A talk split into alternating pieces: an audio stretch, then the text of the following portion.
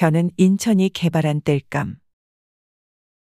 음식점이나 주막 같은 영업집과 넉넉한 집안에서는 참나무와 소나무 장작을 땔감으로 사용했는데 장작시장은 여자상업고등학교 언덕 아래인 모랫말 해변에 있었다.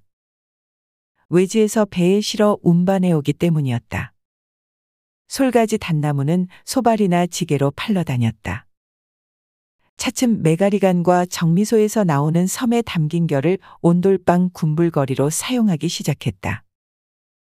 얼마 후에는 결을 풀무지를 해가면서 취사용으로 사용하는 알뜰한 집안도 생겨났다.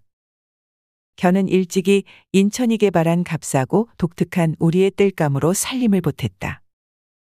개항 후 인천 풍경이 아니더라도 1920년대를 거쳐 30년대에 이르는 무렵, 인천은 미국 집산지이자 수출항으로서 정미업이 호황을 이룰 수밖에 없었는데, 정미를 하면서 부산물로 나오는 막대한 양의 결을 처치하기가 곤란해 인천 바다에 버리던 시절이었다. 그러다가 이 결을 인천에서 땔감으로 본격 상용하기 시작했기 때문에 생긴 이야기였다.